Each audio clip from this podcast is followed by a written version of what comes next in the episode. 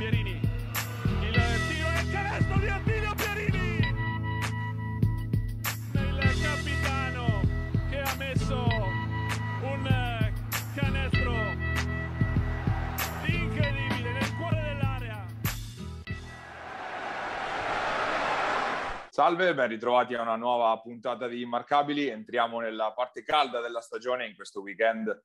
Si parte con play out e play off. Tutte le nostre marchigiane alla fine sono rimaste in ballo. Quattro le avremo appunto eh, nei play off, quindi si andranno a giocare eh, la promozione in A2. In due invece, come già sapevamo, cercheranno di evitarla appunto la, la retrocessione invece in C-Gold. Gabri, come andiamo? Bene, un'ultima giornata che tra Gold, Silver e Serie B ci ha riservato tante, tante belle partite anche, no? Eh sì, perché ovviamente eh, il focus resta sulla Serie B, ma anche in Serie C eh, si sta muovendo e come la, la, situazione, soprattutto in Gold. Andiamo però eh, con ordine. Fabriano, diciamo, eh, chiude al primo posto, massima resa con la minima spesa, mi viene da dire. Ovviamente, come avevamo già eh, detto nella scorsa puntata, la vittoria di Vicenza aveva blindato un po' eh, il primo posto al 99,9% all'Aristoprova stava eh, perdere eh, senza fare disastri insomma in casa negli ultimi due recuperi eh, con Senigallia e con Monfalcone eh, coach Panza ha dato ampio spazio a chi ha giocato meno ha gestito un po' le rotazioni sono arrivate due sconfitte abbastanza nette ma che non hanno compromesso il primo posto dell'Aristopro diciamo Aristopro che ha, fatto, ha veramente ottenuto il massimo gestendo anche le, gli sforzi, visto che comunque si è potuta permettere anche il lusso di tenere a riposo un po' a rotazione un po' tutto il roster, diciamo. Allora, guarda, il peccato eh, per chiaramente chi era tipo Mestre, che era coinvolta nella lotta a salvezza, no? ricordiamo che se Monfalcone avesse perso, Mestre sarebbe stato a salva, è ovvio che in un campionato normale Fabriano avrebbe fatto fatica a perdere con Monfalcone se non strasalva. Quindi è normale che la, la, dire, il dispiacere è non aver visto queste partite nell'ordine corretto e no, nel, nello svolgimento normale, perché forse magari adesso stiamo parlando di una Mestre Salva e di una Monfalcone retrocessa. Detto ciò... Però Gabri, eh, c'è, c'è, da dire eh. anche che Fabriano al rientro aveva perso una partita proprio con Mestre dopo un mese di stop. Infatti, detto ciò, io capisco anche un po' di delusione, di, di, scoramento, però questo è quello che succede quando ti porti all'ultima giornata alla salvezza e devi sperare negli altri. E soprattutto, parliamoci chiaro, Fabriano, cioè, mancavano le cavallette di biblica memoria, gli era successo tutto, cosa doveva fare? Cioè, esattamente che cosa doveva fare. Io penso che chiunque nei panni di, di Fabriano con uh, due partite che avrebbero dovuto perdere di 54 punti ciascuna, mi diceva Paolo Fantini, eh, ovviamente chiunque avrebbe fatto riposare i suoi perché in questo momento ogni caviglia conta, ogni unghia incarnita conta, a maggior ragione se sei in un palazzetto che non è il tuo e sei tornato dal più grosso focolaio Covid d'Italia. Quindi tutto diciamo, capisco la delusione, però eh, neanche ci si può no, arrabbiare più di tanto, purtroppo è così. Detto ciò, le partite ben poco da dire, ovviamente perché ha giocato praticamente più l'Under 20 che, che, che la, la, squadra titolare. Adesso vediamo un po' come si ripresenterà Fabriano all'inizio dei playoff, playoff con un primo turno onestamente alla portata no, per, la, per, la, squadra di, di, Fabriano. Qualche insidia, ma comunque sia... Eh, perché playoff le zine ci sono dappertutto, però comunque diciamo che Fabriano con i, con i favori del, del, pronostico. Chiaramente se vuole andare in, in, fondo Fabriano non può pensare di avere problemi già al primo turno contro la Geco Sant'Antimo, che appunto sarà la squadra eh, che troverà la, la Janus sulla sua strada a partire dal primo turno, primo turno che inizia domenica eh, in casa, quindi di nuovo al Palacarifa, scusate, di Cerreto Desi, eh, si gioca alle ore 19 Attenzione però perché Sant'Antimo è una squadra che è venuta fuori nella seconda parte di stagione, anche perché è una squadra che ha giocatori di alto livello. Ovviamente il più conosciuto al, ai ragazzi di Fabriano è Filiberto Dri, che a Fabriano appunto è stato un paio di stagioni fa, ma ci sono veterani come, come Carlo Cantone, giocatori eh, comunque under, soprattutto esperti della categoria, già come Milosevic che avevamo visto a Campli qualche stagione fa, Jacopo Ragusa, ex ex Sudor, quindi una squadra che ha qualità, ha già fermato Rieti durante la, durante la regular season, segno che comunque nella giornata giusta possono piazzarla alla zampata, ovviamente Fabriano fa- favorita, non proprio il primo turno più semplice che potesse capitare forse. No, ma anche perché poi onestamente il girone D è mediamente secondo me un po' più competitivo del Serie C, perlomeno nella parte medio-alta della classifica, insomma, sicuro in quella altissima. Rieti e Taranto saranno due candidate fortissime eh, a salire, così come Nardò è una bella gatta da pelare per ancora, ci arriveremo dopo. Eh, Sant'Animo poi tra l'altro anche trasferta non proprio dietro l'angolo, anche proprio logisticamente, insomma, proprio in termini di ore di viaggio, di tipo di strada, ecco, diciamo che no, non proprio comodissima. Eh, fondamentale per Fabriano mantenere il fattore campo, vincere le prime due e andare lì con la consapevolezza di poterne perdere una. Per quanto dico io, eh, più riposano in questo momento meglio è, quindi ovvio che l'ideale sarebbe vincere 3-0, però insomma è importante per Fabriano uh, riacquisire tutte quelle rotazioni che avevano, quelle che passano la rotazione da playoff, che sono rotazioni da, 6, da 8, 9 massimo, recuperare gli infortunati, si è rivisto Paolin per qualche minuto, eh, comunque è stato importante avere due partite diciamo di poco conto per reinserirlo, eh, Garri dovrà essere recuperato definitivamente per quanto con questo Cassar io ho dubbi che, che Garri possa avere ancora il ruolo che aveva prima, perché comunque la squadra sembra avere un'identità importante con lui adesso, però mai scommettere contro i grandi campioni e Garri è sicuramente un grande campione. Dall'altra parte Sant'Antimo senza pressione, il che eh, come spesso accade e accade anche per Iesi, che comunque sarà una bella gatta da pelare per, per Rieti, eh, senza pressione comunque la palla è leggera, si va via tranquilli e lo scherzetto dietro l'angolo. Fondamentale portare a casa le prime due e poi andare lì sereni. Sì, pericoli soprattutto sugli esterni per quanto riguarda Sant'Antimo, come dicevamo, Cantone e Dri sicuramente i riferimenti tra, nel ruolo di play e guardia, poi Milosevic sta producendo una grande stagione come, come ala, sotto canestro meno qualità, c'è cioè l'infinito Vangelov che eh, si accoppia un po' con Cassar, è quella tipologia di lungo lì, non hanno il Radonic o il Papa, mi viene da dire che potrebbero essere veramente la, la, chiave di volta in questa serie. Soprattutto, secondo me, grossi vantaggi nel quintetto piccolo contro Vangalov che ha i piedi incollati a terra, proprio, è enorme eh, perché è veramente grosso, però eh, onestamente proprio incollato a terra, lungo, veramente poco mobile, un quintetto con Papa da 5 eh, potrebbe essere impraticabile per lui e togliere una presenza così grande eh, potrebbe aprire degli spazi per gli esterni e quindi comunque eh, svuotare un pochettino l'aria. Insomma. Dall'altra parte Dri è sicuramente un giocatore che Fabriano ha fatto benissimo e ricordano con molto affetto, ma diciamo che il nostro ospite del giorno potrebbe essere la gente speciale che, che se lo coccola per tutte e tre le partite e non vorrei essere nei panni di Dri. Insomma.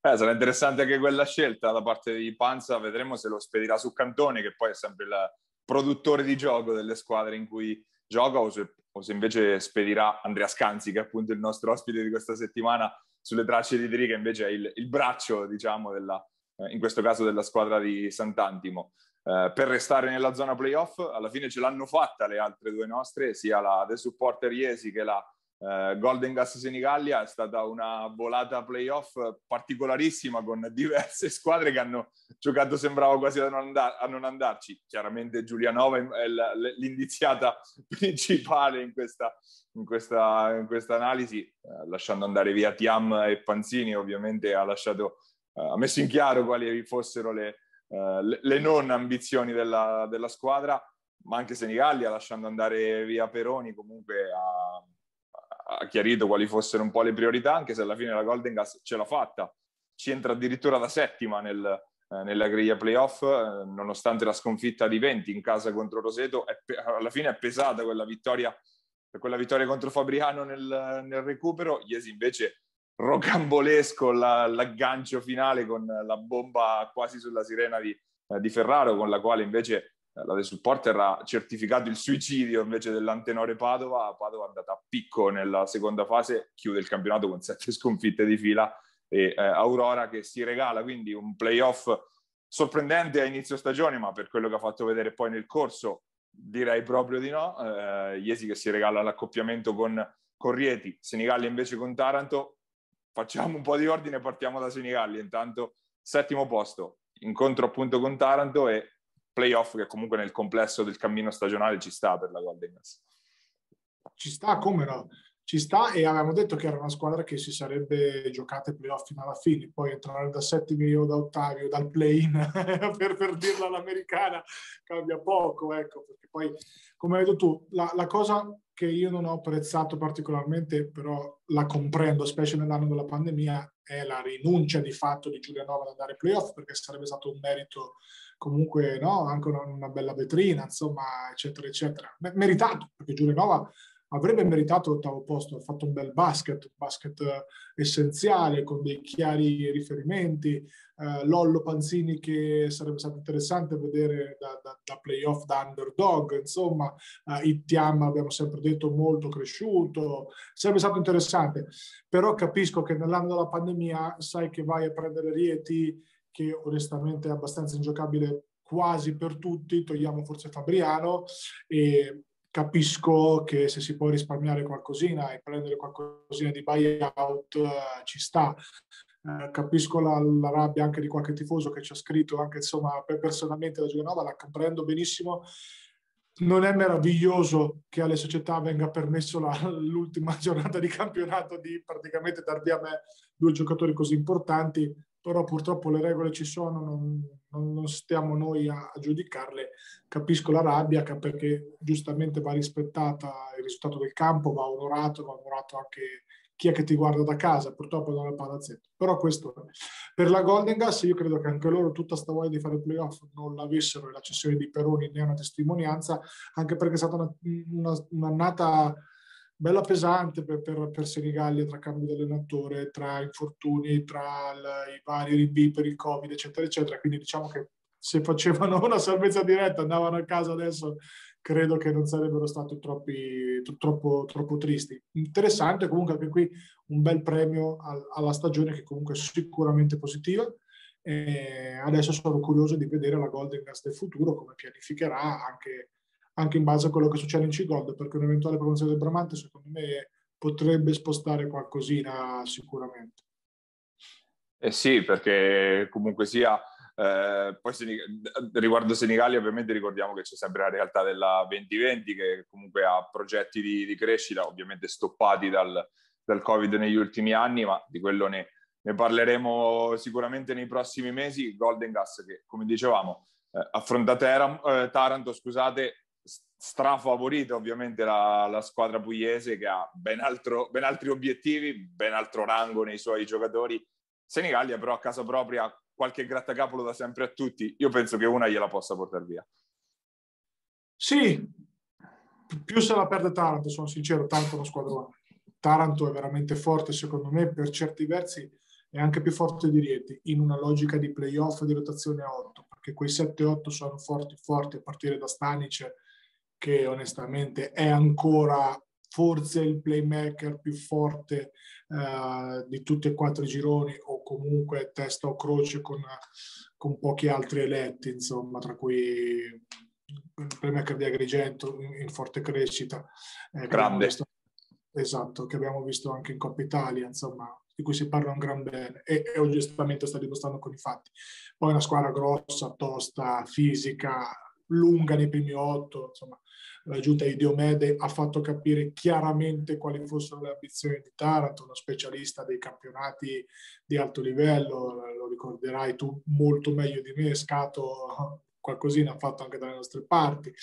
Duranti comunque un giocatore che a me piace, non è appariscente magari, però atleta, un cane randagio come, come, come piace a me, poi di sotto canestro comunque sono grossi grossi, c'è Matrone che oggettivamente eh, sta diventando un 5 di quelli di prima fascia, ecco, l'erede dell'altro secondo me, di quello di, di Rieti che è Deep potrebbe essere l'erede de- designato, giocatori diversi ovviamente, però potrebbe essere diciamo l'erede designato del 5 che viene chiamato ogni anno a vincere i campionati e non era scontato. Matrone ha fatto un bel percorso. squadra lunga, squadra che gioca bene, per Senigallia, ecco, vincerne già una in casa sarebbe un grandissimo risultato perché la differenza di valori è, è onestamente molto molto importante, però ben vengano queste partite qua, insomma, ben venga l'atmosfera dei playoff, ben vengano le corazzate. Invece se l'è voluta giocare fino in fondo, la chance di playoff è stata sicuramente Iesi, che non ha mollato un centimetro anche in una, in una fase finale in cui ha sofferto, ha lasciato anche punti per strada. A un certo punto sembrava pressoché scontato che non ci arrivassero invece ai playoff dei supporter che invece con le unghie e con i denti è andata a vincere a Padova nell'ultima giornata ha rischiato più di qualcosa dopo aver dissipato il più 11 che si era costruita nel terzo quarto, si è aggrappata alle sue certezze e ha pescato un jolly nel finale con, con la bomba dall'angolo di Ferraro armata da, da, Magrini che di fatto ha sparigliato le carte. Ferraro che aveva distrutto il ferro per 39 minuti e mezzo, poi però ha trovato il jolly nel momento più importante e Aurora che si eh, guadagna un premio secondo me super, perfetto per la stagione che hanno, che hanno fatto, che non era pronosticabile, o meglio, era difficilmente pronosticabile all'inizio stagione, ma ripeto ancora una volta, per quello che hanno fatto vedere se lo sono strameritati. Ma infatti, guarda, dopo la gag del cappello, Paia, io mi alzo in piedi e applaudo, non mi vedete qui. veramente tutti in piedi. Io penso che chiunque sia un amante della pallacanestro, a prescindere dai, dai colori, a prescindere da tutti, non possa fare altro che, che essere felice per questa Iesi. Che è ovvio che c'è voluta la complicità di Giulianova, perché con una vittoria qualsiasi Giulianova era dentro, quindi questo... E anche di Padova, e anche della esatto. stessa Padova, come dicevamo. Della stessa Padova che si è suicidata proprio, però alla fine dello scontro diretto l'ha vinto Iesi, perché poi è il premio de- della miglior getto la maschera, secondo me, delle marchigiane, la migliore stagione l'ha fatta Iesi in relazione al talento, ma proprio ma, mani basse, perché solo gli addetti ai lavori, magari quelli proprio inseriti molto bene, che conoscono bene anche i loro giovani, potevano pensare di vedere un'Aurora ottava, perché comunque sia, dopo l'infortunio di Rizzitiello sembrava già tutto compromesso. Invece sono saliti di livello tutti i giovani, eh, anche lo, di Giacchè ormai non ne parlo più perché è inutile parlarne, eh, ma anche Cocco, cioè il Cocco dell'ultima partita ragazzi è un lungo di categoria e, e, non è assolutamente scontato, assolutamente. Si è rifatto male con te che praticamente non ha giocato più e aveva dato una bella mano. Eh, Valentini, Mentonelli, secondo me sono giocatori che faranno fatica a fare la Serie B nella loro vita da professionisti, ma in questo momento stanno all'interno di un sistema poi è ovvio che ci vuole il Magrini che fa Magrini in una squadra in cui lui ha licenza di uccidere devastante, questo è evidente. Forse una delle migliori stagioni di Magro negli ultimi anni, non, non tanto dal punto di vista dire, offensivo, che adesso l'ha sempre fatto, ma anche della maturità, vale un po' il discorso di cent'anni, no? in cui si è sentita la responsabilità di un gruppo giovane da dover guidare. Ecco, in questo senso qua eh, ci ha voluto un super Quarisa perché alla fine non vuoi, Quaro di sotto ha fatto un lavoro di legna, di blocchi, di botte, di rimbalzi, ha picchiato per tutti e onestamente il premio è il premio che tutti i tifosi del basket, e parlo del basket come sport, come entità astratta, devono eh, tifare per. Quindi ben venga Iesi, il futuro è assolutamente roseo, eh, soprattutto perché comunque veniva da una situazione economica non facile, Iesi, quindi sapere di avere delle certezze in casa così ti aiuta a programmare con serenità il futuro. I complimenti li faccio in primis a, ad Altero, chiaramente perché comunque la squadra è stata costruita bene, con coraggio, e poi non posso non farli oltre a tutto il gruppo squadra, chiaramente perché in campo ci vanno i giocatori, ma Zinardi, vero e proprio uh, artefice di, questa, di questo risultato sportivo oggettivamente di altissimo livello. Una Iesi che non ha mollato mai, mai sentito una dichiarazione fuori posto, anche quando si allenavano in cinque, eh, in cui erano più quelli eh, acciaccati o col Covid che, che, quelli in piedi. Mai sentito una dichiarazione fuori posto, mai una lamentela, una mentalità molto americana. Il prossimo che può giocare gioca. Ho visto Ginesi in campo, ho visto veramente di tutto e di più e, e veramente bravi, bravi, bravi, bravi. Complimenti, meritatissimo, sono molto felice. Ma penso che si, si evinca insomma da, dalle parole, ma sono felice, ripeto, non perché tifi particolarmente Iesi, figurati, tifo per il basket ed è bello che ci siano no, paia queste storie no, di, di, sport per il movimento, per tutti, per tutti noi. No? Tra l'altro Rizzidiello sembrava sempre prossimo al rientro e alla fine non l'abbiamo visto più. Quindi non ci ha creduto nessuno, che... Paia, parliamoci chiaro. Mai creduto un minuto. Mai. Io personalmente mai. Lo, lo, abbiamo visto anche nelle grigliate di questi giorni festeggiare quei ragazzi, ma in campo mi pare che quest'anno non lo rivedremo. Eh, Nelson, che comunque è stato sempre al fianco della squadra, l'ho visto sempre con, con, i ragazzi dall'inizio alla fine, quindi comunque il sostegno diciamo, psicologico di vicinanza alla squadra c'è sempre stato in quello eh, probabilmente è stato anche un tassello comunque piccolo ma eh, significativo quando hai un, un, personaggio comunque un giocatore di questo, di questo livello. Ovviamente il discorso in ottica playoff è un po' simile a quello di Senigallia. Il, una vittoria contro Rieti sarebbe il premio definitivo totale, ma ovviamente si va in campo con uh, lo spirito di vediamo quello che viene. Insomma. Beh sì, ovviamente va lo stesso discorso. Rieti forse a nomi è anche più forte di Taranto, poi dopo è complicato far giocare e coesistere tante persone, anche se sono convinto che i grandissimi giocatori poi un modo per vincere le partite le trovano. Cioè parliamo di eh, una Rieti che va in giro con Traini Loschi come, come, come coppia di esterni. Senza, senza dimenticare che è arrivato anche Panzini la settimana scorsa così, dal nulla. Cioè, però ecco, Lollo, se ci ascolti, so che ci ascolti, questo non te lo conto se lo vinci come campionato perché sei arrivato adesso, quindi il sesto ti ci metto l'asterisco, te lo dico eh, perché così non vale. Eh, eh, no, adesso, cavolate a parte. Eh, Rieti devastante, fortissimo, una squadra di Serie 2 fatta e finita con due americani, probabilmente si salva in carrozza e quindi ben becca, ma cavolo, ma tu, cioè, tu pensa già che, che la, va a marcare Traini, cioè, capisci? Già la storia è bella così, eh, va, va, bene così, va benissimo così, chi se ne frega.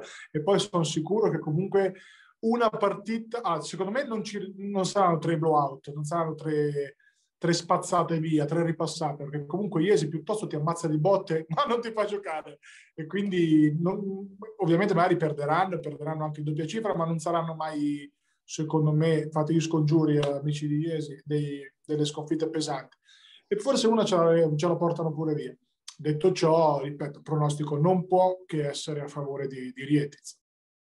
Eh, in quello potrebbe essere quello il, il, la, la, possibilità di Iesi di portarla dove vuole lei, sul ritmo alto, la pressione a tutto campo, visto che Rieti comunque è una squadra che nonostante ci abbia avuto sempre Traini in regia, quindi un playmaker che ama correre e tenere alto il ritmo, però tendenzialmente come squadra è una squadra che preferisce stare a metà campo, le uscite dai blocchi di Loschi, il gioco in post basso di Indoia, quindi squadra che magari se gli metti le mani addosso, se la fai andare via di testa, qualcosa può soffrire, ma credo che l'arrivo di Panzini guardi anche a questo, appunto.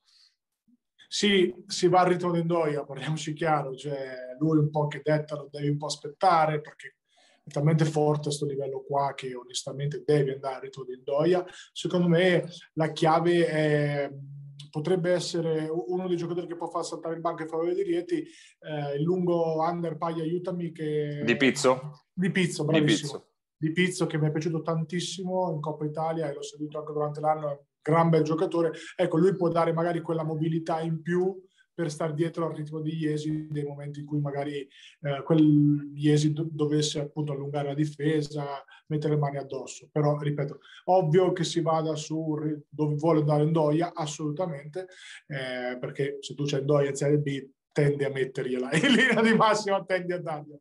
Però, ripeto, una bellissima storia di sport, sono veramente contento che, che Iesi sia guadagnato questa opportunità la quarta delle nostre playoff, l'abbiamo già detto la settimana scorsa, per la Luciana Mosconi Ancona che eh, sfiderà Nardò senza il fattore campo a favore, eh, Ancona che ha continuato il suo mm, avvicinamento diciamo, a, questi, eh, a questi playoff con l'amichevole di sabato contro Civitanova, un'amichevole eh, che è servita un po' a tutte e due perché Civitanova comunque entrerà nei playout contro Teramo, invece Civitanova avrà invece eh, il fattore campo a favore amichevole che è servito un po' per tenersi un po' caldi, diciamo, in un weekend in cui, come dicevamo, si sono giocati solo i recuperi, quindi di fatto le analisi le abbiamo già fatte nella scorsa settimana per quanto riguarda queste due sfide, mentre sempre tornando ai play-out, Montegranaro ha scoperto la sua, la sua avversaria, sarà appunto eh, la Vega Mestre di Coach Coin, della quale appunto parlavamo poco fa, hanno sperato fino all'ultimo di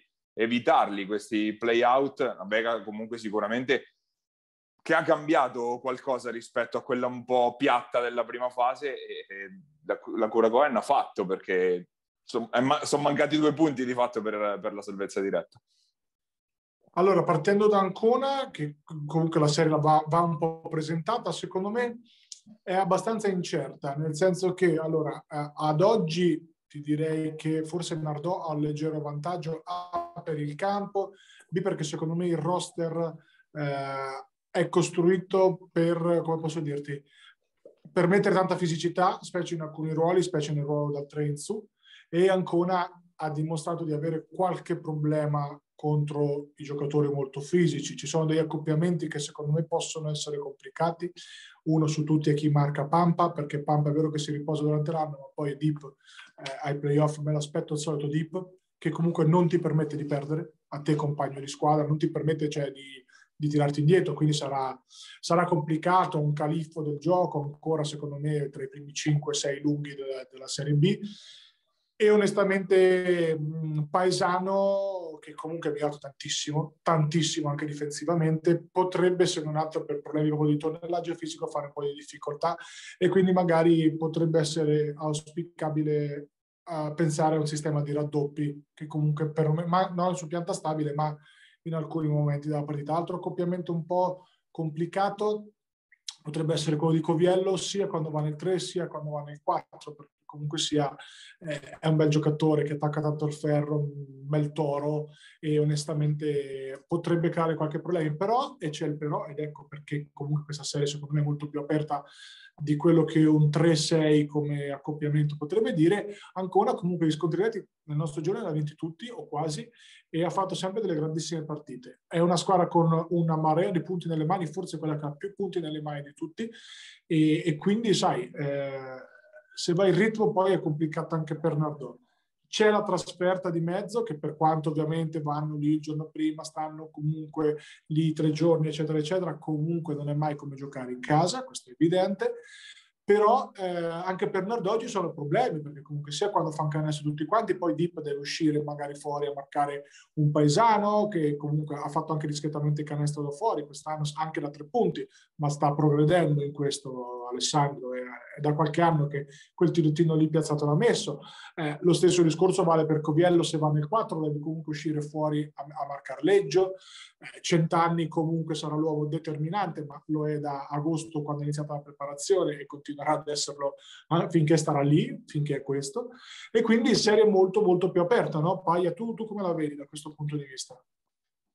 Come ho detto la settimana scorsa, per me, come dici tu, meno, meno scontata di quello che possa apparire da un 3-6 e se c'è una che, che può fare il colpo è Ancona, perché Nardò eh, squadra che ha fatto vedere di, essere, potessi, di potersi quasi inserire dietro il duopolio Rieti-Taranto se non sbaglio, ripassò con un, meno tre, con un più 30 su Rieti, se non ricordo male, a inizio stagione, creando poi le, uno dei primi delirio di casa, sì, sì, sì. in casa Sebastiani.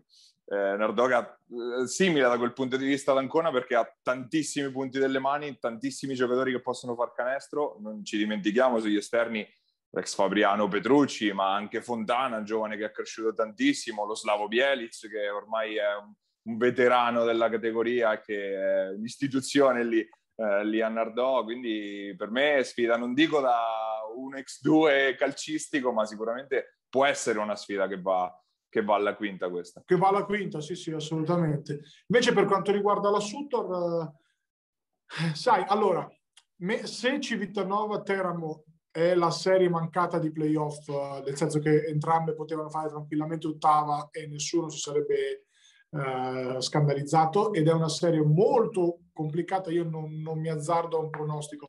Dico 51-49 Civitanova perché ha fattore campo, ma, mh, mm, ma veramente molto molto equa. Sono due squadre che non ci perdiamo neanche tempo. No? Pai ha tantissimo talento, specie ricordiamo, sugli esterni. Ricordo al volo che Teramo ha inserito Marco Cucco, quindi un ulteriore fuciliere dato per cambiare sugli esterni. Ecco, il problema può essere poi come gestirli tutti questi, perché è vero che nella posizione di play mancava uno buono, perché mancava nettamente uno, uno buono. Cook è sicuramente uno di categoria, eh, poi le rotazioni qualcuno non giocherà, zero, eh, perché sono 57 esterni, quindi o giocano 5 piccoli, eh, ma la vedo complicata, perché poi Tiberti tende ad aiutare. Quindi ecco, allora, secondo me, eh, partiamo da questo, ormai che l'abbiamo introdotta. Tiberti, Lusvarghi, bell'accoppiamento per entrambi, nel senso che Lusvarghi può essere l'anti-Tiberti, ma Tiberti può essere l'anti-Lusvarghi, perché lo può anche mettere in difficoltà Lusva, ci ho, ci ho parlato un paio di settimane fa, è un bel matchup e secondo me molto parte da lì. Lo Svarghi super eh, specialista difensivo, però Tiberti è sia mobile che grosso e quindi bel problema. Eh, sugli esterni Felicioni sarà importantissimo nel provare a disinnescare qualcuno, deve fare una partita perlomeno difensiva super. Potrebbero esserci dei problemi perché sia Lollo che comunque sia Milani o Fabi che giocherà dovranno anche sacrificarsi molto in difesa perché comunque eh, Rossi ci ha fatto vedere che fa anche partite da sei bombe e perché appunto Cucco sarà un problema, perché talento sugli esterni di Serroni, di Serroni è evidente, quindi sugli esterni ci hanno tanto, t- tanto, tanto talento. Dall'altra parte però ci aiuteranno secondo me alle armi eh, per poterli disinnescare, secondo me servirà anche un grande Andreani eh, vorrei vedere un Lollo molto più incisivo di quello di questa stagione un po' così, che non è stata una stagione brillantissima per Lollo. Vorrei vedere come playoff rondo, playoff Lollo, perché secondo me lui può essere quello che dà quell'imprevedibilità. Se fa canestro da fuori può diventare veramente un problema anche per Teramo. Eh, serie molto molto difficile, no? Paia, tu da, da, da... Sì, assolutamente serie da, altra serie da 1x2 eh, il, la chiave sarà un po' tenere a bada Rossi e Di Bonaventura fondamentalmente. Eh, Rossi impedendogli i tiri anche da 9 metri, 10 metri, bisognerà stargli addosso sempre e comunque. La, la, il discorso Felicioni è complicato perché è quello che, che, è finito fuori dalle rotazioni, quindi andando in tribuna per uh, la questione dei senior nelle ultime uscite. Quindi Bisogna vedere anche che scelta farà coach Foglietti da quel punto di vista, se scegliere di avere un, uno stopper in più appunto con, eh, con Matteo che sicuramente fa della, della, difesa e della fisicità le sue armi migliori e quindi spedirlo in missione speciale tra virgolette su Rossi o seppure decidere ok stiamo andando bene con, uh, con, la squadra che ha giocato nelle ultime settimane pensiamo a noi e ci accoppiamo uh, in base a quello che troviamo poi, poi sul, mom- eh, sul momento. Altra questione appunto è accoppiarsi con, con Di Bonaventura, io penso che ci lavorerà a Casagrande che eh, ha più taglia diciamo per, anche per coprirgli la, la, visuale di passaggio, visto che lui sia un realizzatore ma anche il vero creatore di gioco, il vero playmaker occulto della, della squadra, anzi spesso lo vediamo proprio iniziarla l'azione, no? anche se poi gioca spesso nel 3 o anche nel 4 quando vanno nei quintetti piccoli con Tiberti da, da, da solo, da, da 5. Quindi eh, t- tante variabili serie molto interessanti perché sono due squadre che hanno qualità, che hanno molta qualità, sono finite indietro perché hanno fatto una brutta stagione, obiettivamente entrambe, lo dico da, da ovviamente Civitanovese, quindi non c'è poco da, da nascondersi, l'ha, l'ha, detto poi la, la stagione. Eh, serie che va lunga, m- Paia, ecco perché secondo me un Felicioni può partire fuori per poi trovare, mm. rientrare. Serie che va lunga saranno determinanti anche gli aggiustamenti dei due, dei due allenatori.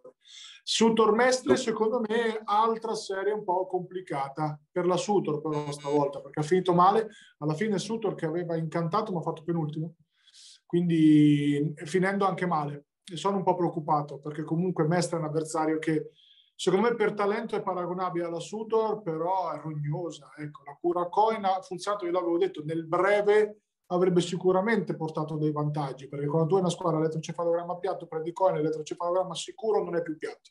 Poi può giocare bene, male, ma sicuramente non è, non è piatto. Ecco, nel lungo periodo, se, se Coach Coin rimarrà, sarà tutto da valutare il suo impatto. Complicata, complicatissima per la Sutor che ha fatto dei cambi, ha secondo me cambiato forse anche un pochettino fisionomia e sta, si è assunto un rischio importante che al momento non ha pagato i dividendi perché comunque l'impatto di, di Marini è stato, ma è stato uh, così, diciamo, cioè individualmente ha fatto delle buone partite, ma coralmente secondo me ha un po' scombussolato le gerarchie, un po' scombussolato anche i ritmi no? De, della squadra di, di, di, di Ciarpella. Serie anche qui complicata, complicatissima, però il fattore campo a Mestre eh, dà un piccolo vantaggio. Se io sono uh, Ciarpella, non vado dietro le zone di coin, gioco tutto uomo e preparo la partita per giocare i giochi della uomo contro tutte le varie difese che farà, che farà Cohen. Quindi adattando gli spazi, adattando i tempi, adattando appunto i, anche no, un pochettino il sistema. Perché se ti metti a correre dietro le difese di Piero, poi diventi pazzo e fai il suo gioco. Se invece resti nel ritmo, allora Sutor ha una, una possibilità. Quello che un po' mi spaventa è l'inesperienza di alcuni giocatori nei ruoli chiave che dovranno fare per forza di cosa il salto di qualità, perché poi se per caso la Sutor va, perde questa qua, poi becca la, vince, la perdente di eh, Civitanova Teramo e anche lì sono problemi per, per, chiunque, per chiunque. Quindi un po' delicata la posizione dell'assunto. Ecco. per quanto mi riguarda, direi Mestre favorita, ma per, soprattutto per come ci arrivano le due squadre a questo, a questo appuntamento un mese fa avrei detto il contrario probabilmente a, eh, Mestre che ci arriva, non dico in gas, ma comunque che si è andata sistemando, eh, Sutor che invece al contrario, come detto, è andata un po' eh, in, in, calo. Eh, due squadre anche diverse come struttura, la Mestre che ha sotto canestro i suoi punti forti, Spizzichini, Rinaldi in primis, ehm, anche Lazzaro, eh, ha scoperto Fazioli strada facendo che si è un po' unito a Pinton eh, sugli esterni, ma ovviamente eh, se, se, devo scegliere una favorita qui dico, dico Mestre, eh, non che sia scontata perché poi eh, quando si parla di play out poi incide molto anche l'aspetto mentale, poi, quindi quello può, può cambiare molto, ma dico Mestre e, e, se, e se non, non, vince questo turno, come dicevi giustamente Gavri, poi nel, nel secondo è davvero davvero complicata. Andiamo a chiudere quindi la nostra lunga pagina sulla Serie B, ma era anche doveroso visto che iniziano appunto playoff e playout in questo, in questo fine settimana, ma non continuiamo a parlare appunto del, di questo campionato con l'ospite di questa settimana che lo abbiamo annunciato poco fa. Con noi c'è Andrea Scanzi, l'esterno della Risto Pro Fabriano. Andiamo ad ascoltarlo.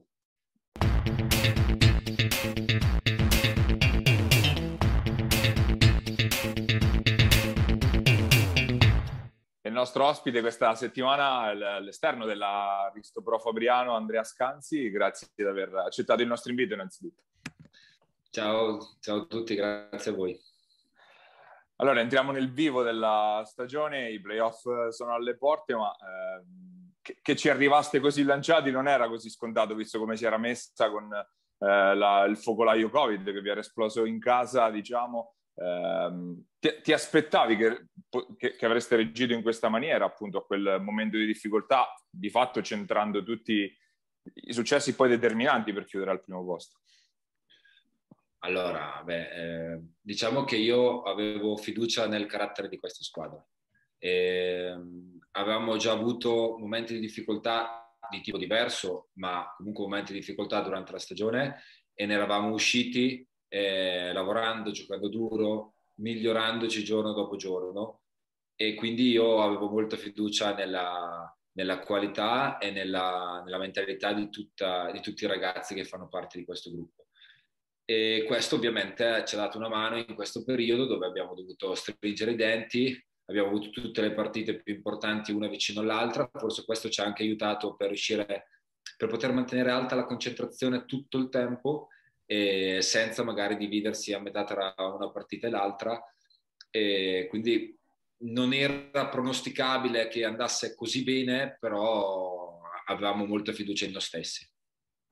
Penso al caso di Cassar che è esploso proprio fragorosamente e avete trovato anche strada facendo, appunto, diversi protagonisti, segno anche di un coinvolgimento ad ampio raggio un po' di questi eh, ragazzi. Sicuro, sicuro. Mm, eh, l'infortunio di Garry, che paradossalmente poteva essere un grosso problema, ha probabilmente dato anche una grossa mano a livello di sicurezza a Kurt, eh, che ha fatto due o tre partite veramente importanti eh, dove ha dimostrato di poterci stare.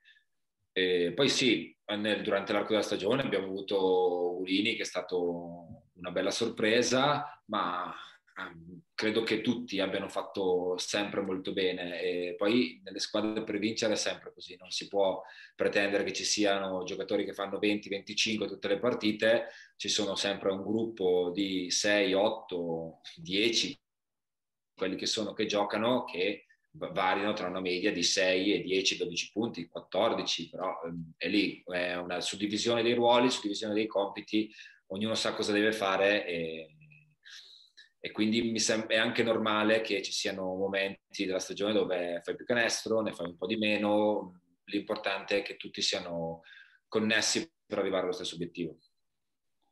Guardando avanti, il, il primo scoglio che trovate nei playoff questa eh, questa Geco Sant'Antimo che è arrivata ottava nel girone D, ma che almeno dal roster sicuramente squadra che può essere insidiosa, avrai parecchio lavoro con Cantone e Dri, soprattutto sugli esterni. Eh, beh, presumo, presumo, di sì. Carletto lo conosco bene, ci ho giocato insieme anche un anno, e, però onestamente, nel senso, non, non, sono preoccupato, voglio dire, noi dobbiamo pensare soprattutto a noi stessi adesso e è comunque stato un periodo difficile, dobbiamo arrivare il più in forma possibile ai playoff e concentrarci in questo momento su quello che siamo noi come squadra. Poi è, è ovvio preparare le partite, lavori sugli avversari, fai tutto, ma è, è, credo che sia più importante lavorare su noi stessi e prepararci noi a, a giocare mi ricordo un'intervista qualche, che feci qualche mese fa a Lorenzo Andreani dopo la partita contro di voi, disse Scanzi me lo sono segnato anche stanotte. E, e, al, di, al di là, per, per, un giocatore la dimensione offensiva viene un po', diciamo, è, è quella che viene più evidente, no? Se uno fa canestro è ovvio che diventi un, un buon attaccante o comunque coltivi queste, queste qualità. Tua, le tue qualità difensive, qua, quando hai deciso di, o comunque hai capito che potuto, sarebbe potuto essere una caratteristica chiara del tuo modo di giocare? Eh, nel senso, non, non, ci ho mai pensato, nel senso, eh, a me, diciamo, dà fastidio essere battuto uno contro uno e quindi cerco di dare il massimo perché questa cosa non accada. E poi negli anni, come si imparano le letture offensive, e si imparano anche le letture difensive, si riesce a capire come si può mettere in difficoltà di più un giocatore piuttosto che un altro, ogni avversario ha un, un modo di giocare, ha cose che preferisce fare, tu devi riuscire a, a essere sempre attivo col cervello per togliergli le cose che preferiscono. Che credo tra le altre cose che questa sia una cosa poco allenata, nel senso che come in attacco vanno allenate le letture offensive, bisognerebbe anche allenare le letture difensive, perché sugli stessi blocchi non è uguale le difese che devi fare a seconda dei giocatori o no. Tutti pensano solo alla tattica, inseguiamo sempre sui blocchi, tagliamo sempre sui blocchi, invece io credo che abituare un giocatore a leggere eh, a seconda anche di, della situazione in cui si trova in quel momento o del giocatore che ha di fronte in quel momento potrebbe essere molto utile e credo che sia una cosa importante per un difensore. Gabri. In scia questa domanda, chi è l'attaccante che ti ha messo un po' in difficoltà? Ne hai annullati tanti, forse tutti. Che, anzi, te, te giro, con chi ti sei divertito di più a fare sportellate uh, in uno contro uno? Insomma, quest'anno ti parlo, magari se vuoi anche, anche in generale, insomma, la tua carriera. Quest'anno? Uh, perché quest'anno, in questo momento... Eh, perché le hanno annullati direi, tutti, è vero. Direi, direi, direi, Simone, direi Simone Centanni. Io sono, non è il primo anno che mi ha toccato marcarlo, lo conoscevo già, ci giocavamo già contro quando lui era a Costa Volpino e io giocavo a Montichiaro, Nuovi, Bergamo. E è divertente giocare contro di lui, è molto difficile, è uno di quei giocatori che ha un, un tipo di eh, uno stile offensivo che è uno di quelli che più mi infastidisce perché è molto rapido, tira molto velocemente, non è semplice difenderlo, eh, però è, è, molto divertente. E nel corso delle stagioni, beh, so, perché poi quest'anno credo di aver trovato diciamo, una partita in cui Magrini non ha fatto una grandissima partita, ma l'anno scorso fu molto complicato, per esempio, marcare un giocatore come lui. E, mentre nel corso della stagione quello che mi sono divertito di più a marcare nel corso della carriera, ma era più allenamento che partite, era Michael Jenkins, che era veramente straordinario, cambi di velocità sul posto, direzione, era veramente stato molto difficile e molto stimolante. Invece mi parli della, dell'origine del soprannome? Uh, del tuo nickname? Voglio sapere un po' perché non lo so, insomma. Akira Kenzo. Sì. Ma eh, Kenzo in realtà fu solo... Cioè, sono un po' di assonanza, Scanzo, Kenzo, e, e un po' sono, soprannomi, cioè sono nomi di mangaka o fumetti quindi manga. Eh, Akira è un, eh, è un, famoso, addirittura fu uno dei primi film anime ad avere un budget colossal eh, e diventò abbastanza commerciale nel mondo e non c'è, non c'è una spiegazione particolare. Ah, ok, pensavo avessi anche una passione per il giapponese, quelle cose lì. Sì, quello, ah, quello sì, quello ce l'ho. Io infatti ho una miriade di fumetti a casa, adesso qua non, non, ne ho neanche uno perché non posso portarli via, anche perché anche a casa non ho più le mensole dove metterli. Eh, però per esempio ho tutto Dragon Ball, tutto Naruto, 20 Century Boys, Akira, eh, One Punch Man, Rambo un mezzo, Tokyo Ghoul, eh, Berserk eh, Seven Deadly. Sins. Eh, cioè, Siccome la sapevo, volevo Tutti. andare a parare lì. Eh. È una cosa veramente t- tanti tra, tra, quelli, poi eh, action figure, anche tante action figure. Oh, non, non, non tantissimi DVD anime perché mi piace di più leggere. Mi piace di più leggere piuttosto che vedere le cose alla TV e, e, poi adesso sto un po', diciamo, studiando un po' di cultura giapponese, ho appena finito un libro sullo zen, sto leggendo un altro sul, sul Bushido, e così eh, mi, mi, è piaciuto avvicinandomi al, avvicinandomi tramite i manga, mi è piaciuta un po' la cultura giapponese, adesso sto un po' studiando, vorrei adesso magari non quest'estate, ma nelle prossime estati imparare un po' di giapponese e poi andare a visitare il Giappone. Per chiudere, come sempre, torno un po' indietro alla tua carriera. Tu, nato nella provincia di Brescia, cresciuto un po' nel Bresciano, nella zona del Bresciano e dintorni, sei arrivato fino a diventare capitano un po' della, della Leonessa negli anni della, dell'inizio della scalata verso la, la Serie A. Eh, come mai per tanto tempo sei rimasto un po' sempre in zona, innanzitutto, e poi ehm, il rapporto che hai tenuto con Brescia, se c'è ancora, e come hai vissuto quella, quella fascia di capitano, diciamo.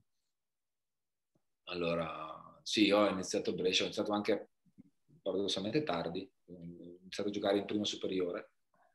E, ho giocato sempre in zona all'inizio tra, con le squadre lì, poi avevo fatto una, pic- cioè, una, piccola avventura fuori regione a Riva del Garda, che poi fuori regione è un paese accanto, quindi non tanto lontano. E poi quando chiamò Brescia sapevo già, soprattutto il primo anno, che avrei giocato molto poco perché dell'Agnello, che credo che sia una delle persone più oneste con cui abbia mai lavorato, eh, mi disse subito guarda la mia rotazione è a tot giocatori, tu mi piaci come giocatore ma sappi che parti da zero minuti, ogni minuto che ti guadagnerai, ogni minuto che farai in campo sarà un minuto che ti sarai guadagnato in allenamento.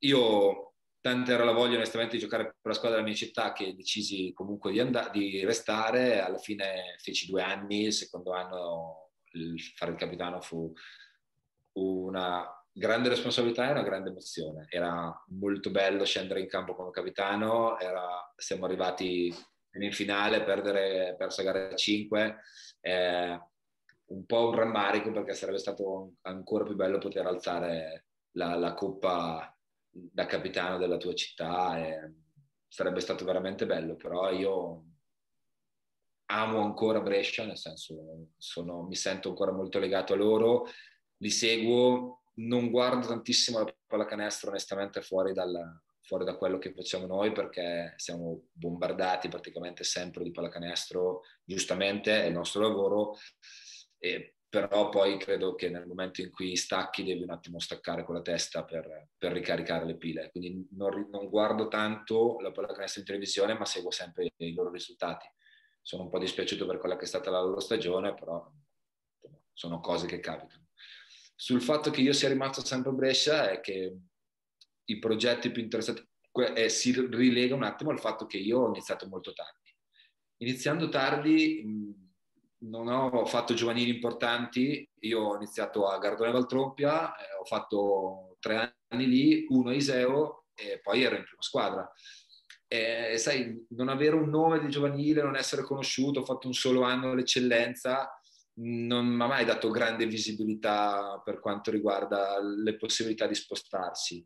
Quando poi ho iniziato, si è iniziato a vedere che potessi fare il giocatore, le squadre, le offerte più importanti erano comunque quelle vicino a casa. Ci fu subito Montichiari che, yeah. che voleva salire, e poi c'erano Orzinuovi, Bergamo, Udine e per questioni un po' di, di, di mie problematiche e anche di, di, dirigenti che mi avevano voluto più fortemente, io andai a Bergamo e, e da lì mi chiamò poi Orzinuovi. E, nel senso, non è che io, l'ho sempre detto, è sempre sembrato che io non volessi spostarmi dalla regione. Io in realtà ero completamente disponibile, però poi eh, ci devono essere, cioè, cercavo dei progetti seri cercavo dei progetti che fossero fatti per vincere perché quello era il mio obiettivo e, e poi parliamoci chiaro, eh, essendo anche un lavoro, quando ti offrono la stessa cifra a un'ora da casa tua eh, rispetto che a 10 ore da casa tua, eh, per quale motivo dovrei andare a 10 ore da casa? Cioè se il progetto è simile o migliore e, e i soldi sono uguali, eh, obiettivamente io vado anche al ragionamento che eh, il lavoro è lavoro e bisogna accettare le offerte che sono anche le più congeniali. E quindi non mi sono mai spostato fino a che non mi ha chiamato Cesena, eh, che mi ha voluto fortemente e quindi mi ha, mi ha, fatto un attimo muovere. Anche questo probabilmente ha aiutato un po' il mio mercato in, una, in un girone che non avevo mai visto perché io il girone C non l'ho mai giocato, l'ho sempre stato nel girone B in, in degli anni, tra l'altro credo che fossero tutte lì le squadre che volessero salire, perché un anno quando, abbiamo, quando ho perso con Montichiari la finale con la Fortitudo Bologna, Fortitudo. noi, loro, Udine, 100, erano tutte lì, tutte lì. Noi perdemmo di poco e poi la Fortitudo arrivò in, eh, nelle Final Four dove mazzolò via tutti quelli che poteva. E, altro. Io ti ringrazio Andrea, è stata una bella chiacchierata, un piacere. Grazie a voi, grazie a voi. A presto. E in bocca al lupo per, per i playoff. ciao Andrea, grazie. ciao. ciao. ciao. ciao.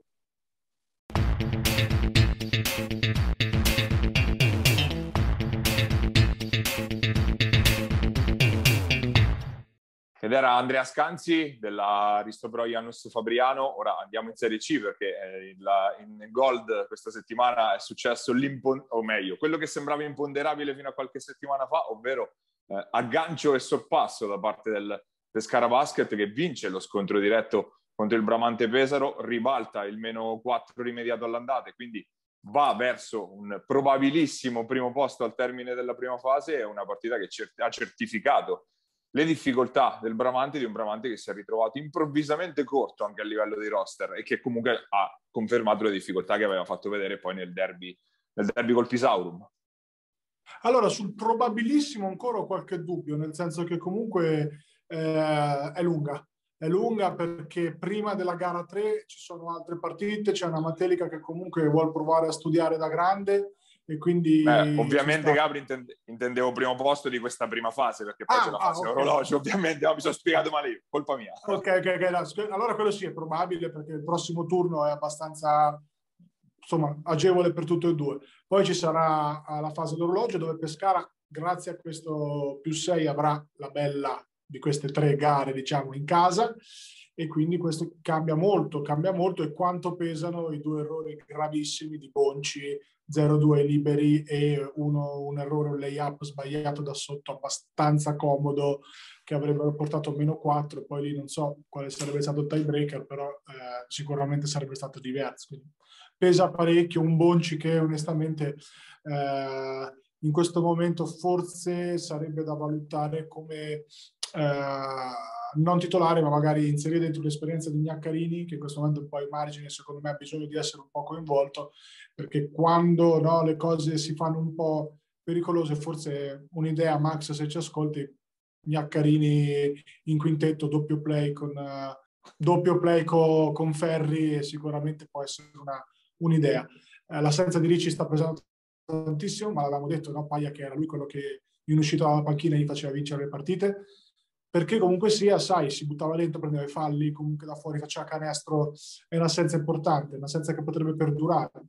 Panzieri ha fatto molta fatica, nell'ultima partita l'ho visto un po' meno presente, un po', come posso dire, lui se non fa canestro da fuori tende un po' a scomparire, questo è il momento che invece bisogna che fa altro, perché lì sotto Pipitone è stato quasi annullato da Capitanelli, Capitanelli che è stato mani basse l'MVP della partita, una partita molto bella, agonisticamente parlando.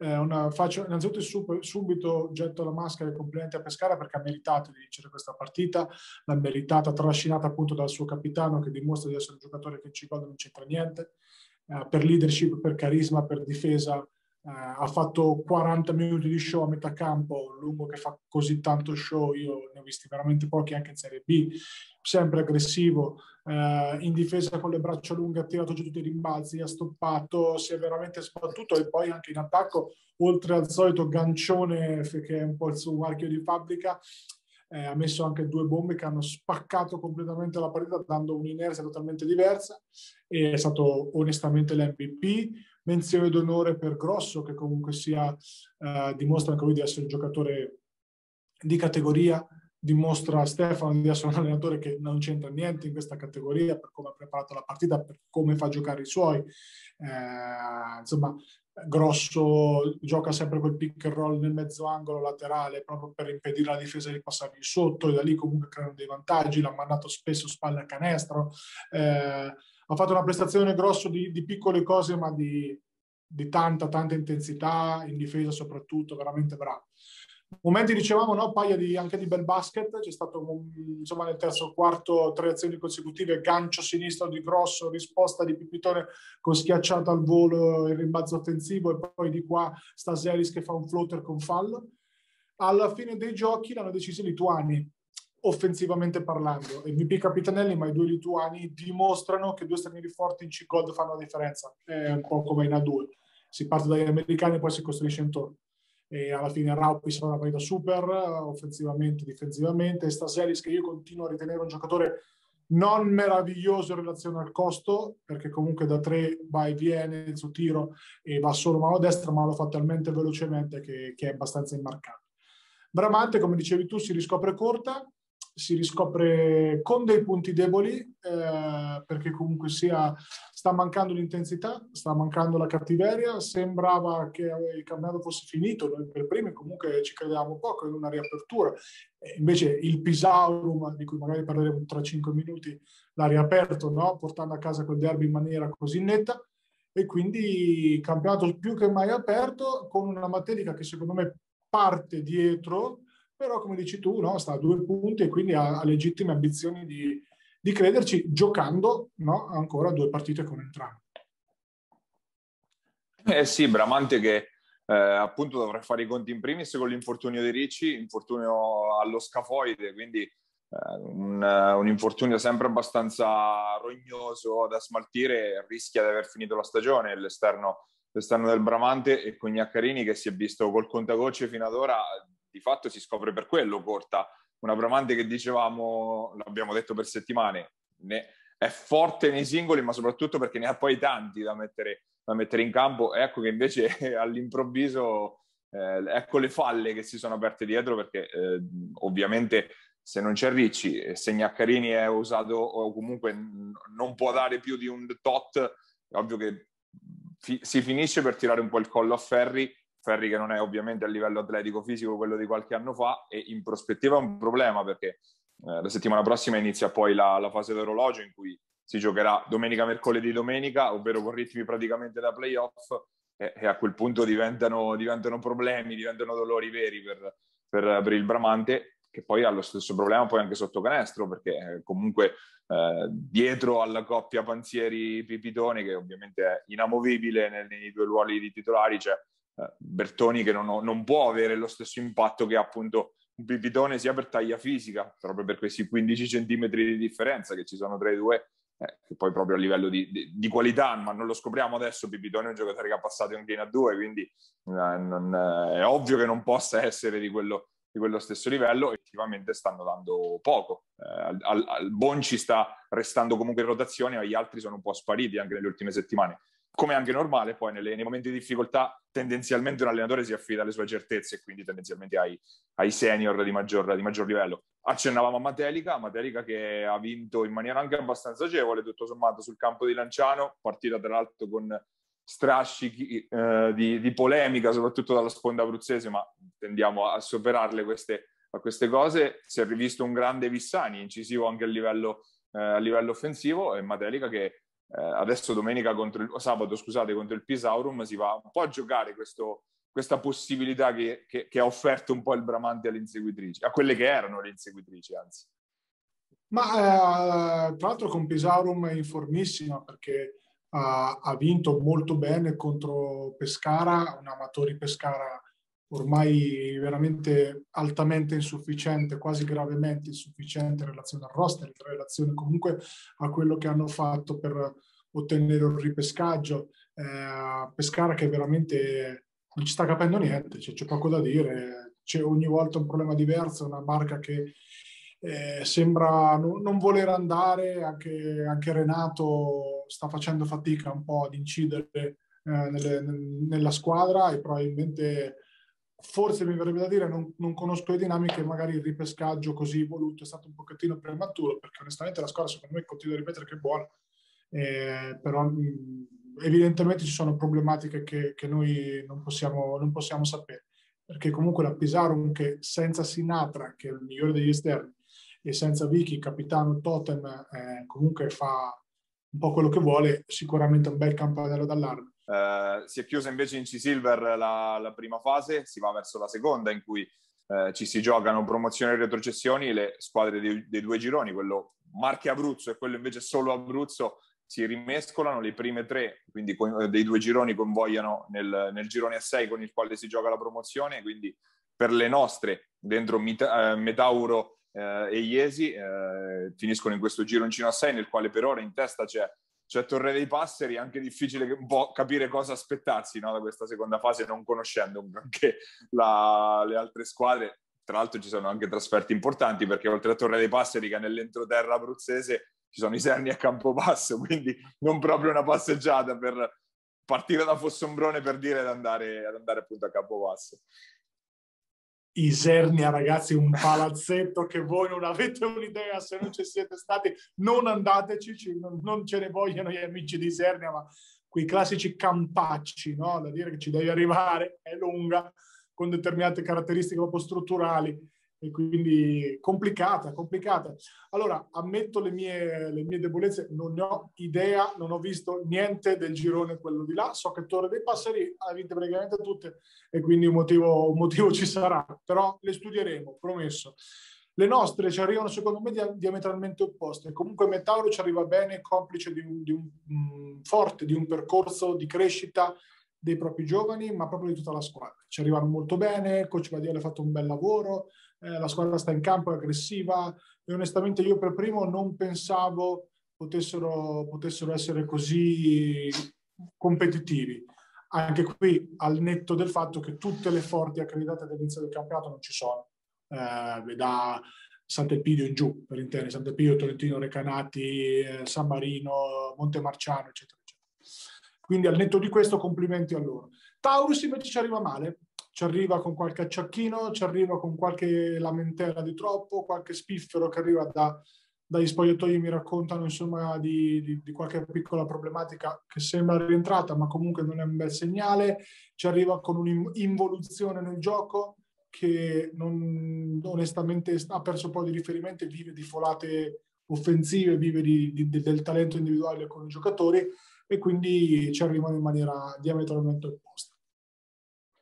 E ehm, per chiudere, insomma, su questa eh, su questa panoramica, però entriamo su una delle novità vere della, eh, di questo momento del nostro basket, ovvero eh, la nascita della Attila Junior Basket a Porto Recanati, è un'operazione che eh, la famiglia Pierini, quindi Giuseppe Pierini, lo storico patron del basket di Recanati, ha voluto prendere in mano per continuare il sogno che era appunto di, di Attilio Pierini, eh, lui che era nella parte finale della sua carriera, ma sognava appunto di iniziare a lavorare con i giovani della sua città, della, appunto di Porto Recanati.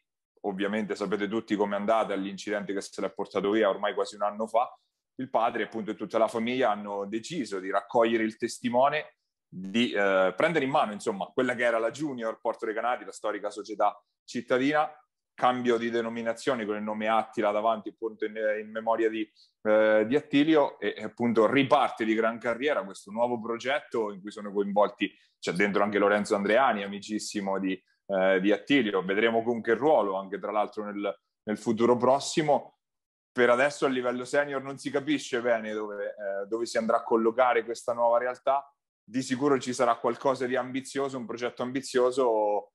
Serie D, Serie C Silver si sono fatti questi nomi, magari addirittura Serie C Gold, anche se poi il paletto vero è quello del palazzetto che a Porto Recanati è obiettivamente, diciamo, la Serie D ad essere, ad essere buoni. E l'altro dubbio è il rapporto con l'altra realtà comunque vicina a quella di Recanati che eh, due settori giovanili così vicini comunque dovranno essere bravi a non far guerra ma lavorare insieme, a maggior ragione perché c'è una nobile causa dietro, una, un nobile scopo e la memoria di un, di un, uomo, prima che un giocatore che ha dato tanto al basket, ha dato tanto alla sua città, ha dato tanto a tutti coloro che l'hanno conosciuto, senza se senza ma. Chiunque abbia avuto il privilegio di conoscere Attilio sa che persona era, che uomo era e, e il progetto del, del, del papà eh, deve riempire tutti quanti di orgoglio e deve dare da stimolo a tutti quanti, ma anche veramente dall'ultimo operatore del settore a dare una mano perché, eh, perché merita, perché, perché, merita, perché a prescindere dalla categoria, a prescindere da, da, quello che sarà, se saranno cose fatte bene, e non ho dubbi, visto che insomma, ah, diciamo che l'esperienza ne abbiamo da vendere no? da, dalla 2 dai fasi della 2 in poi, eh, non ho dubbi che il progetto sarà sicuramente duraturo e, e c'è bisogno de, del, delle persone giuste al posto giusto e quindi in bocca al lupo a loro, e in bocca al lupo veramente a chiunque avrà il piacere di, di lavorarci perché comunque Attilio resta sempre nei cuori di tutti coloro che l'hanno conosciuto e di tutti coloro che hanno almeno una volta preso un pallone in mano a Porto Recanati e Recanati Precisa è stato bello, sabato c'è stata la presentazione alla, proprio nel... Eh, aspetta, mi ha saltato l'immagine. Ah, ok. È stata bella l'iniziativa che ha organizzato sabato scorso la, la società che ha presentato, di fatto ha lanciato il, eh, il progetto invitando un po' tutti, tutte le persone del settore, tanti ex eh, giocatori, tanti ex compagni di squadra di Attilio, c'erano c'erano Oscar Chiaramello, c'era Doom Lowers, eh, c'erano tantissimi insomma eh, che hanno fatto la storia un po' del basket della nostra regione che hanno avuto appunto contatti e relazioni con Recanati e Porto Recanati, Porto Recanati che comunque è una piazza che ha vissuto per tanti anni la Serie C a cavallo tra gli anni 90 e 2000, quindi sicuramente le potenzialità per far bene ci sono, è bello che ci sia questo coinvolgimento da parte di una figura importantissima, stimatissima da tutti come Giuseppe, perché Giuseppe Bierini è una persona assolutamente inattaccabile da questo punto di vista, ben volutissimo come lo era assolutamente Attilio, quindi è bello ritrovarlo insomma nel, nel mondo del basket perché poi queste figure servono e fanno bene un po' a tutti, no? servono soprattutto dal punto di vista umano, in un basket dove si è, sempre più giudicati per i risultati in campo, dove eh, si è sempre più veramente in lotta l'uno con l'altro per un mercato sempre più piccolo, fa bene avere persone come appunto eh, Giuseppe Pierini che da chiunque io sfido qualcuno che ne possa parlare male, da persona squisita, come era il figlio d'altronde, c'è poco da fare, poco da dire. Quindi assolutamente sì, bentornato a lui, bentornato a, a tutto quello che di buono saprà portare, perché sicuramente saprà portare di buono uh, qualcosa, a prescindere dalla categoria che interessa in questo momento il giusto. L'importante è che ci siano basi solide, uno staff, aggiungo io, preparato, giovane magari anche, o comunque uh, un mix di punti di personalità, esperti di insomma, entusiasmo. Chiunque abbia entusiasmo è, è importante che collabori, però di che ci metta del suo e ancora un in bocca al lupo a tutti quanti perché veramente si fa anche fatica a parlarne perché tanto quando c'è il ricordo comunque così fresco, perché onestamente è fresco ancora la questione, si, si fa veramente fatica se non augurare il meglio, che credo sia il minimo che dobbiamo fare tutti quanti. Eh sì, eh, ci, mi, mi, unisco agli auguri di Gabri, che sono poi quelli di, di tutto quanto il, il, movimento del basket marchigiano e oltre, e siamo arrivati così alla conclusione anche di questa di questa puntata. Se ci state guardando, siamo o su FM TV al canale 211 del Digitale Terrestre o appunto su YouTube sul nostro canale Immarcabili TV, eh, la versione podcast, quella originale su Spotify o su Apple Podcast. Ringraziamo Basket Marche eh, e Giuseppe Contigiani che ci ospita sulle sue piattaforme. Eh, l'appuntamento, come sempre, è per la prossima settimana con una nuova puntata di Immarcabili. Pierini, il tiro e il canestro di